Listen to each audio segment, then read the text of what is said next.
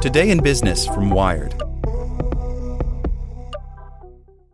This podcast is sponsored by Ramp. Are you the decision maker in your company? Consider this. For the first time in decades, there's a better option for a corporate card and spend management platform. Meet Ramp, the only corporate card and spend management system designed to help you spend less money so you can make more. Most corporate credit cards offer points as incentives, but those points amount to less than their worth in real cash value. Ramp's business cards offer you cash back, real money in your pocket. Plus, you control who spends what with each vendor. And Ramp software collects and verifies receipts automatically, which means you'll stop wasteful spending and close your books in hours instead of days. Businesses that use Ramp add up to 5% to their bottom line the first year.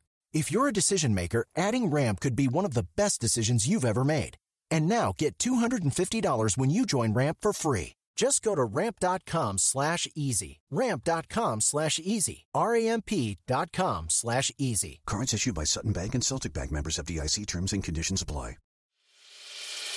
As a longtime foreign correspondent, I've worked in lots of places, but nowhere as important to the world as China.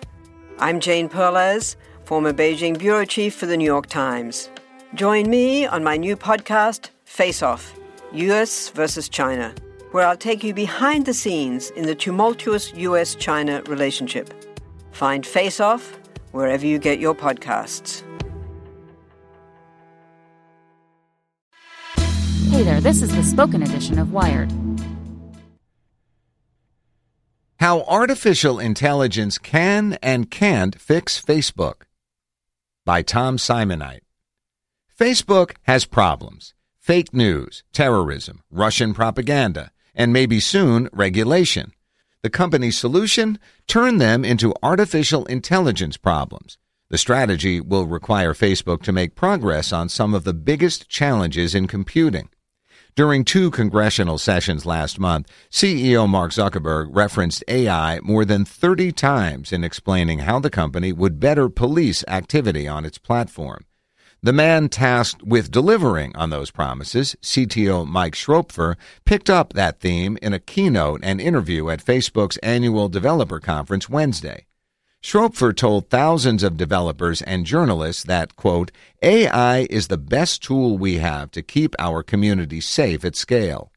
After the congressional hearings, critics accused Zuckerberg of invoking AI to mislead people into thinking the company's challenges are simply technological. Schroepfer told Wired Wednesday that the company had made mistakes, but he said that for Facebook, with more than 2 billion people on its service each month, AI is the only way to address them. Even if the company could afford to have humans check every post, it wouldn't want to. If I told you that there was a human reading every single one of your posts before it went up, it would change what you would post, Schroepfer says. Facebook already uses automation to police its platform, with some success. Since 2011, the company has used a tool called PhotoDNA, originally developed by Microsoft, to detect child pornography, for example. Schroepfer says the company's algorithms have steadily improved enough to flag other images it wants to keep off its platform.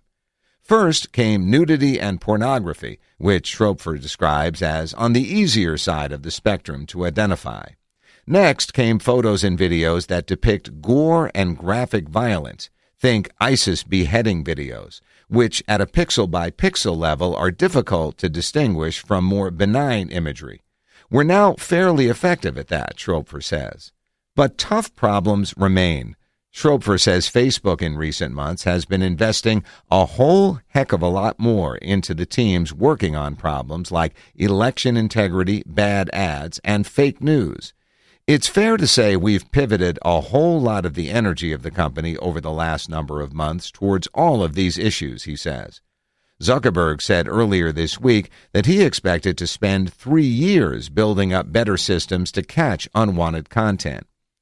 Facebook's plan for an AI safety net faces larger challenges on problems that require machines to read, not see, for software to help fight fake news, online harassment, and propaganda campaigns, like that mounted by Russia during the 2016 election.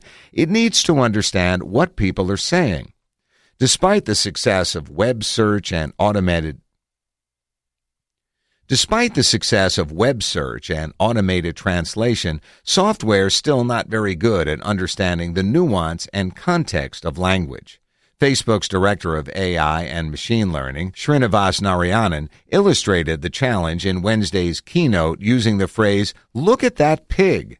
It might be welcome to someone sharing a snap of their porcine pet, less so as a comment on a wedding photo. Facebook shows some progress with algorithms that read. On Wednesday, the company said that a system that looks for signs a person may harm himself had prompted more than 1,000 calls to first responders since it was deployed late last year. Language algorithms helped Facebook remove almost 2 million pieces of terrorist-related content in the first quarter of this year. Schroepfer says Facebook has improved its systems for detecting bullying by training them on fake data from software taught to generate insults. In a process called adversarial training, both the abuse hurler and blocker become more effective over time. That places Facebook among a growing number of companies using synthetic or fake data to train machine learning systems. Another hurdle, other languages. Facebook's language technology works best in English, not just because the company is American, but because the technology is typically trained using text taken from the Internet, where English dominates. Facebook's figures indicate that more than half of its users don't speak English. That's a huge problem, Schroepfer says.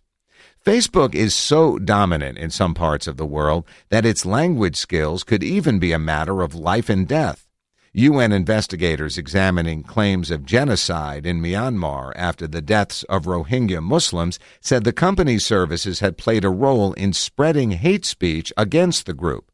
Facebook has admitted that the crisis caught it without enough Burmese language content reviewers. Facebook is working on a project called Muse that could one day make technology developed for one language work in a different language without needing piles of new training data. Until it's practical, Facebook's progress on expanding its AI systems to new languages depends on gathering new data to bring its systems up to speed. In some cases and places, that data could be slow to arrive. As the Myanmar problem showed, Facebook hasn't chosen to build up the same language resources everywhere.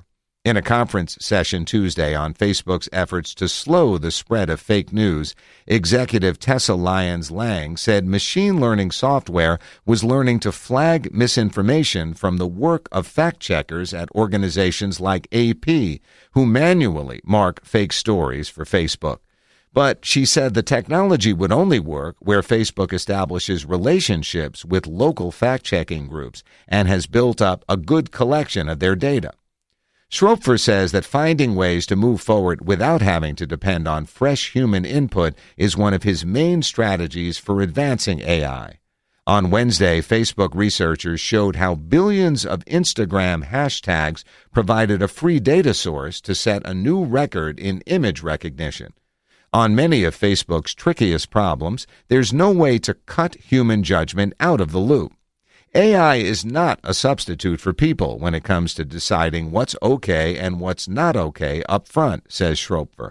AI is a great implementation tool to implement the rules once people have decided them. Want to learn how you can make smarter decisions with your money? Well, I've got the podcast for you. I'm Sean Piles, and I host NerdWallet's Smart Money Podcast. Our show features our team of nerds, personal finance experts in credit cards, banking, investing, and more. And they'll help you make the most of your money while cutting through the clutter and misinformation in today's world of personal finance. You'll get clarity on strategies to help you build your wealth, invest wisely, shop for financial products, and plan for major life events. Listen to NerdWallet's Smart Money Podcast wherever you get your podcasts.